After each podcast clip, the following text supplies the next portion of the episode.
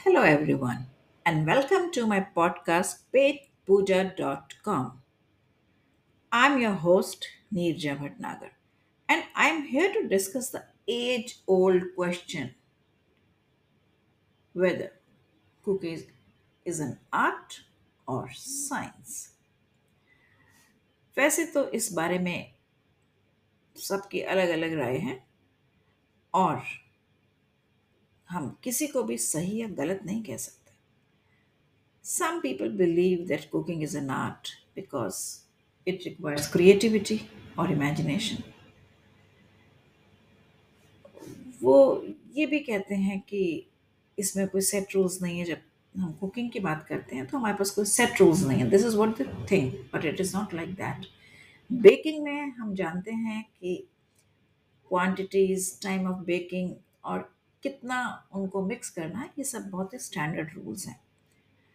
But जैसा मैंने पहले कहा there is nothing completely right और completely रॉन्ग तो बात वहीं की वहीं है कुकिंग साइंस है या आर्ट है। अभी हमने एक राय ली, सुनी कि जो लोग कहते हैं कि कुकिंग आर्ट है वो कहते हैं कि इसमें बहुत इमेजिनेशन लगती है।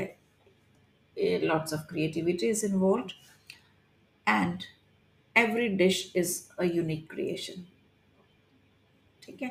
अच्छा अब जो लोग कहते हैं कि cooking is a science because it relies on precise measurements जैसे अभी मैंने कहा बेकिंग और टेक्निक्स कितना टाइम कितने टेम्परेचर पे उसको बेक करना है।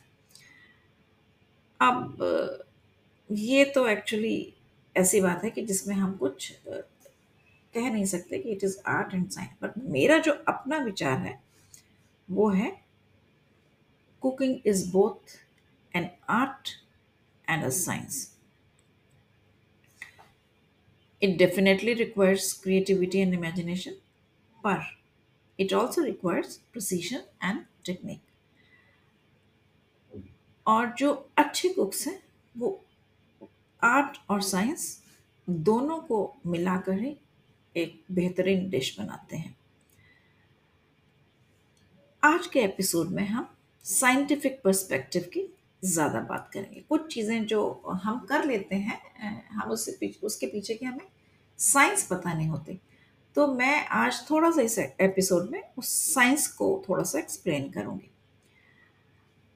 तो जैसे मैं बात कर रही थी कि हम विज्ञान, कुकिंग के पीछे, खाना बनाने के पीछे के विज्ञान की बात जो हम करते हैं तो सबसे पीछे क्या, उसका पहला कॉन्सेप्ट क्या आता है कि cooking is ultimately nothing but transfer of energy और इसमें एनर्जी की फॉर्म यहाँ पे क्या है? इट इज़ हीट अब, खाने में आजकल सब जानते हैं कि फ़िज़िकल स्ट्रक्चर अगर हम फ़ूड की बात करते हैं तो it is carbohydrates proteins and fats. और जब हम किसी भी चीज़ को हीट करते हैं, किसी भी फ़ूड आइटम को हीट करते हैं या रॉ आइटम को हीट करते हैं तो इन के फ़िज़िकल स्ट्रक्चर पर क्या चेंज आता है? फ़िज़िकल स्ट्रक्चर किसकी बात कर रही हूँ कार्बोहाइड्रेट्स, प्रोटीन्स और फैट्स की। जब हम इसे बॉईल करते हैं या फ्राई करते हैं अच्छा हम इसे आलू को ही ले लेते हैं।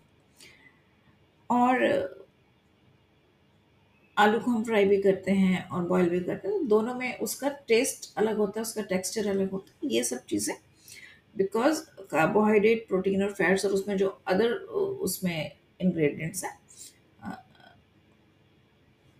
पोटैटो में, उनमें हीट से डिफरेंट तरह से चेंजेस होते हैं। अच्छा अब एक बात और है कि फ़ूड आइटम जो है कुकिंग के बाद बेटर फील टेस्ट करता है। तो ये क्यों होता है? होता क्या है कि हीट एनर्जी जो है it speeds up the chemical reaction and makes food delicious and easy to digest अब ये बात भूलने की नहीं है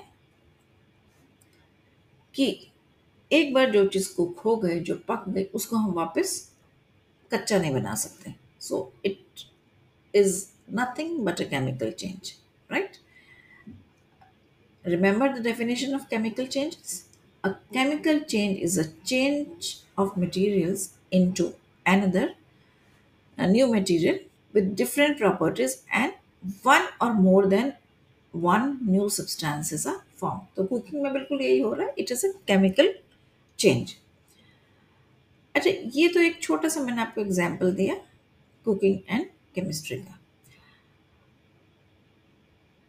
पर जैसा कि आप जानते हैं I am a physicist by education तो मैं आज के एपिसोड में कुकिंग और फिजिक्स इसके इंटर रिलेशन पे बात करूँगी और केमिस्ट्री की बात जो हम करेंगे, वो नेक्स्ट एपिसोड में करेंगे। तो आज का जो एपिसोड है it is about cooking and the physics involve in it वैसे तो हम कुकिंग कर लेते हैं अपने, हमने गरम करा खाना, हमें पता है इस बर्तन में ज़्यादा जलता है, इसमें कम जलता है, उसके पीछे के रीजंस हमें नहीं पता है। और आज हम इस एपिसोड में इसको ही एक्सप्लेन करेंगे। It is going to be very interesting और आपकी इससे जो है साइंस की जो उसमें इन्वॉल्वमेंट है, जब आप वो समझेंगे तो इस प्रोसेस को और बेटर तरीके से हैंडल कर पाएँगे। प्रोसेस मीन्स कुकिंग के प्रोसेस को। अच्छा we all know that heat is a form of energy और सबसे इंपॉर्टेंट जो सबसे क्रूशियल जो फ़ूड को कुक करना है, उसमें जो सबसे इंपॉर्टेंट एक फैक्टर है दैट इज़ हीट अब इसमें एक्चुअल में होता क्या है कि जब हम खाना बनाते हैं तो what actually happens here the heat is transferred from the source of heat और सोर्स ऑफ़ हीट हमारे किचन में क्या है? गैस स्टोव है इंडक्शन है, और अगर हम उन रसोइयों की बात करें जहाँ पे दोनों नहीं है तो वहाँ पे चूल्हा है, केरोसिन का स्टोव है और इंडक्शन है। अगर आप किसी फिजिसिस्ट से बात करेंगे कि हीट क्या है तो he will tell you that heat is a form of energy आप what exactly is energy let me share a rather useful explanation energy जो है, वो is the ability to make things happen बहुत simple से मैं example आपको देती हूँ कि आप अगर किसी दिन थके हुए तो आपका कुछ काम करने का हिम्मत नहीं होती। सो यू से कि एनर्जी नहीं आज because you are not able to make things happen so energy क्या है? It is the ability to make things happen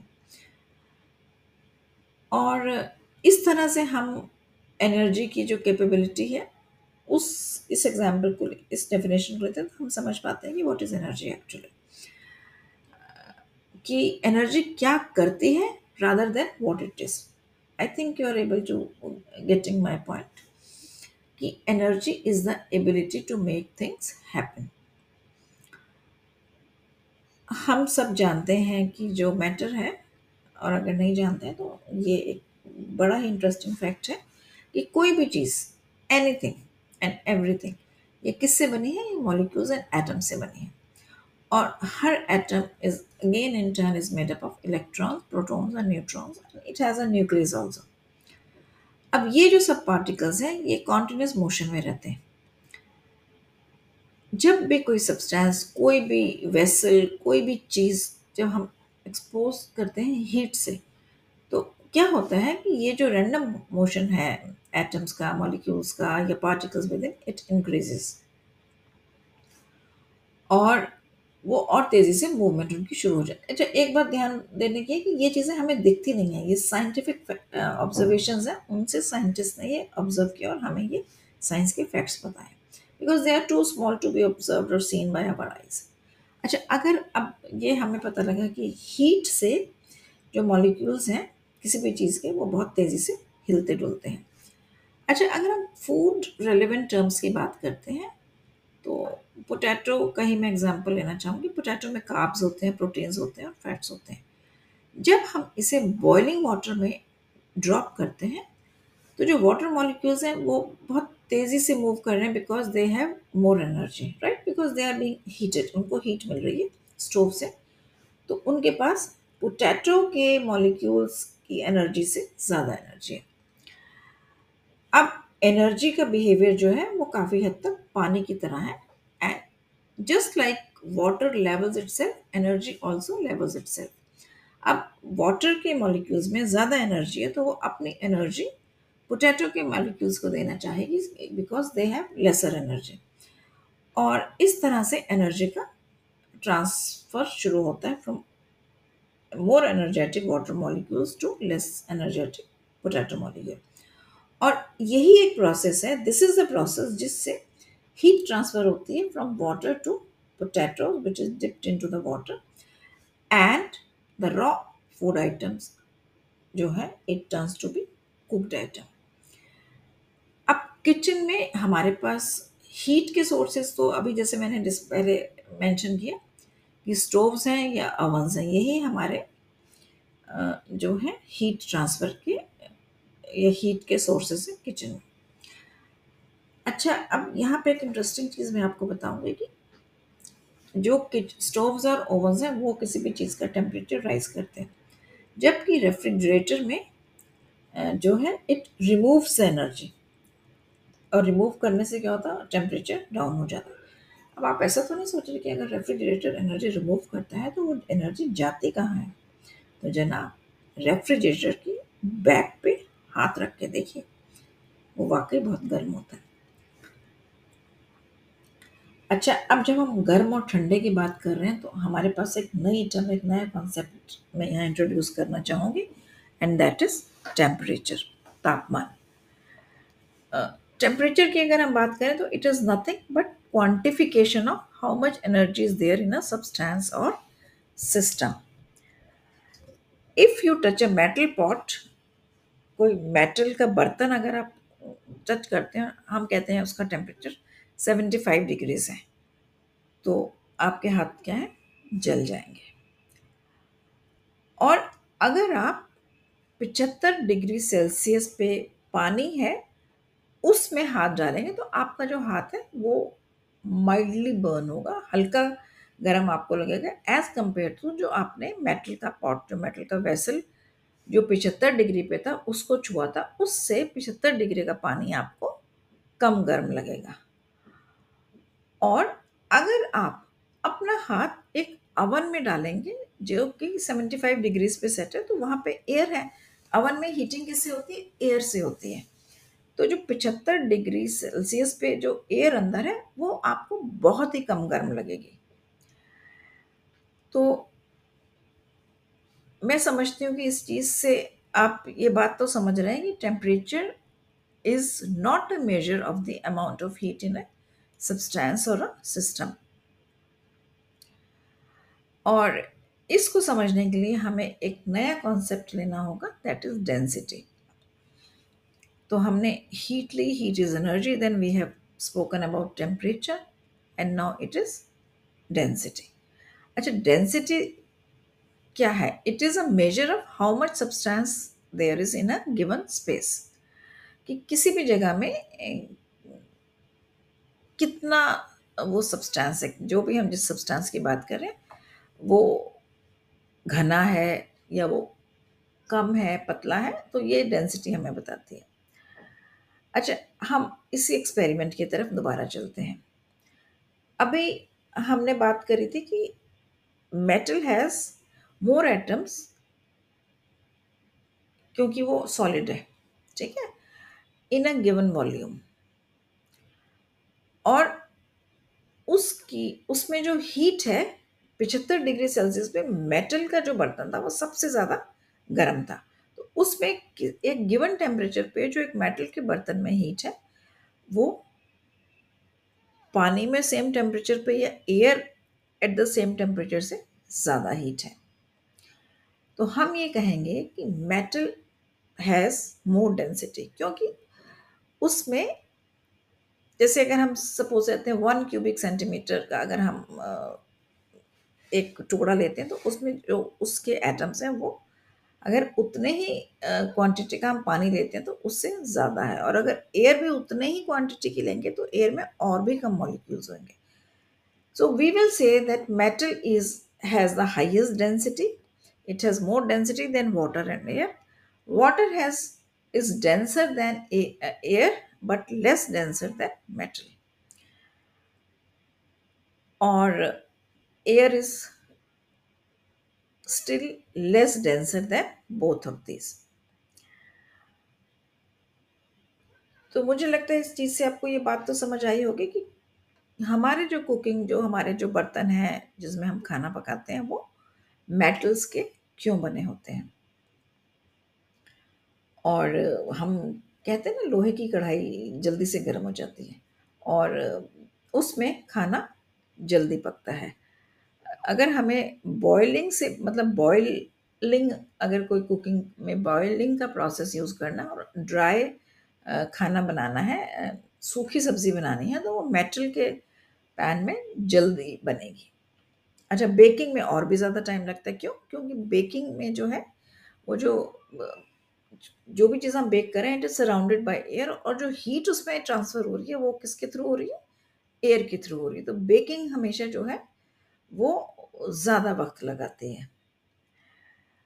अब ये टाइम है, एक और नया कॉन्सेप्ट ऐड करने का। And what is this specific heat capacity आपको ये टर्म्स याद करने की ज़रूरत नहीं है बट इसके पीछे की साइंस कि क्यों मेटल में जल्दी खाना पकता है, क्यों हमारा हाथ मेटल की चीज़ को छूने में ज़्यादा जलता है than compare to hot air right तो अच्छा अब हम बात कर रहे हैं स्पेसिफिक हीट कैपेसिटी की। अब ये स्पेसिफिक हीट कैपेसिटी जो है it is the amount of heat energy required to raise a degree of temperature इसका क्या मतलब हुआ? कि जैसे एक पीतल की कढ़ाई है, उसका टेम्परेचर अभी पिछहत्तर डिग्री सेल्सियस है, जैसे हमने अभी बात करी। हमने उसका टेम्परेचर वन डिग्री राइज करना है तो उस टेम्परेचर को राइज करने के लिए हमने उसको कितनी हीट एनर्जी देनी है? ये उसकी स्पेसिफिक हीट कैपेसिटी ये थोड़ी सी टेक्निकल आपको लग रहा है, पर इसका जो यूजेज है, उससे कुकिंग का प्रोसेस समझने में थोड़ा मज़ा आएगा। अच्छा वाटर जो है ना पानी उसकी जो uh, है it has high specific heat capacity as compare to heat अच्छा स्टील की डेंसिटी हायर है देन वाटर कि उसमें सब्सटेंस तो ज़्यादा है वाटर से पर उसकी स्पेसिफिक हीट कैपेसिटी वाटर से कम है। इसीलिए वो जल्दी गर्म हो जाता है।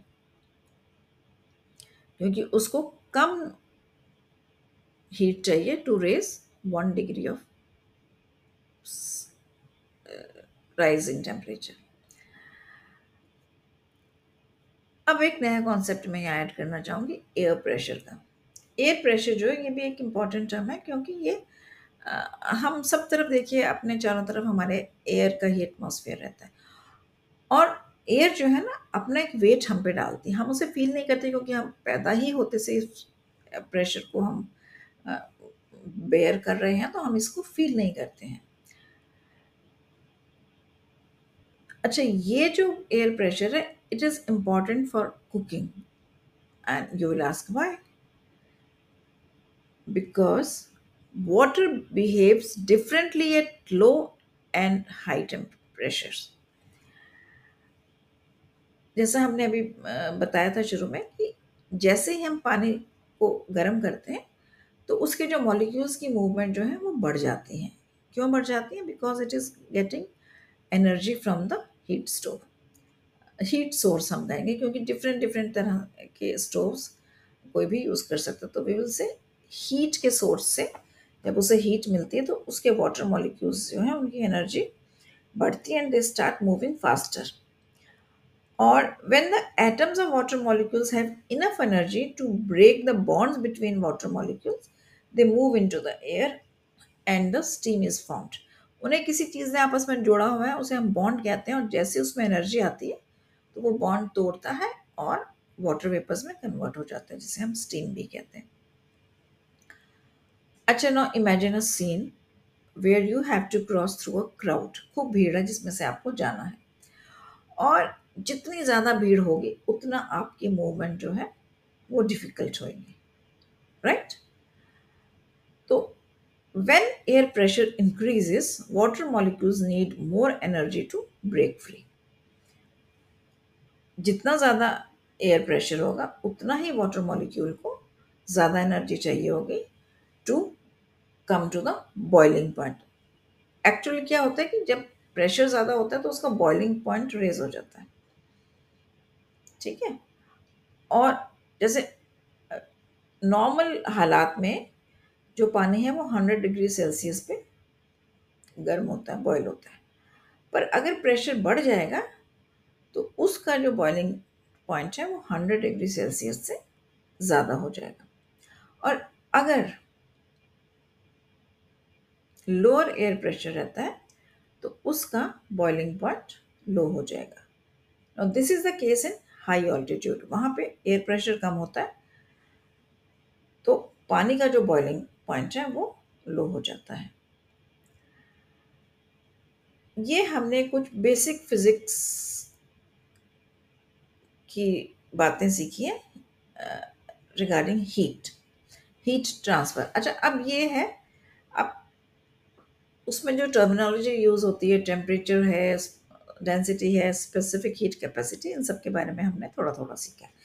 अब हीट एक्चुअल में ट्रांसफ़र कैसे होती है? ये जो फिनोमिना है ट्रांसफरिंग ऑफ़ हीट ये इसको तीन तरीके हैं, तीन तरह से ये ट्रांसफ़र होती है heat from the source of heat इनके नाम है कंडक्शन कन्वेक्शन एंड रेडिएशन अच्छा कंडक्शन जो है it is the transfer of heat through surface contact जैसे आप पतीला अपना गैस पे रखते हैं तो उसकी सरफेस जो है, वो उससे हीट जो स्टोव है, वो टच उसका फ्लेम टच कर रहा है। इसके थ्रू वो सरफेस कॉन्ट्रैक्ट के थ्रू बर्तन जो है, गर्म हो रहा है। अच्छा कन्वेक्शन जो है, वो है transfer of heat from a liquid और गैस टू योर फ़ूड जब आपने पतीले में पानी रखा होता है, उस पर गैस पे रखते हैं तो उसमें देखते हैं ना कि मूवमेंट ऑफ़ वाटर मॉलिक्यूल्स हो रही है, जब वाटर हीट हो रहा है तो। और ये क्या एक्चुअली वो कन्वेक्शन करेंट्स हैं जिसके सारे वो पानी में मूवमेंट हो रही है, और ये वो that is a depiction of that और जो अवन में भी जैसे हम अवन ऑन करते हैं तो अवन के अंदर एयर है। एयर में भी इसी तरह की कन्वेक्शन करेंट्स होते हैं, वो उस, इस तरह से हीट जो है वो पूरे अवन में फैल जाती है। तो ये अगर हम इसको सिंपल तरीके से देखें तो कंडक्शन जो है that is a process through which a metal vessels are heated convection जो है लिक्विड्स जिस तरह से गर्म होते हैं, उसको हम कन्वेक्शन कहते हैं। ये सिर्फ़ प्रोसेसेस है और ये किस तरह से गर्म कर रहे हैं, ये इसमें मैं थोड़ा सा एक्सप्लेन करूँगी। अच्छा तीसरा जो होता है, वो है radiation and this is the mode of transfer of heat in microwave ovens और इवन जब हम बाहर खुले में कोई चीज़ रखते हैं, धूप से वो गर्म हो जाती है actually that is also heated through the process of radiation अब सिर्फ़ बात इतनी है कि इसमें जो सोर्स ऑफ़ हीट है वो 150 मिलियन किलोमीटर अवे है दैट इज़ सन अगर हम बाहर कोई चीज़ रखते हैं, वो गर्म हो जाती है। तो this is all about physics and cooking I hope you enjoyed the podcast thanks for listening I'm your host Nirja Bhatnagar signing off now.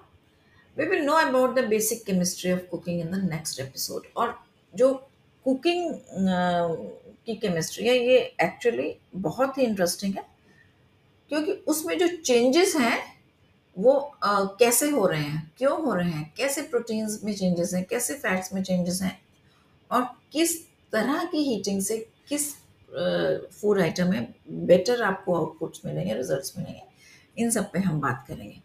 तो आज का ये एपिसोड मैं यहीं ख़त्म करूँगी। बने रहिए पेट पूजा डॉट कॉम के साथ। तो मिलते हैं जल्द ही एक नए एपिसोड में। नमस्कार। Thank you for listening and don't forget to subscribe to the channel thank you.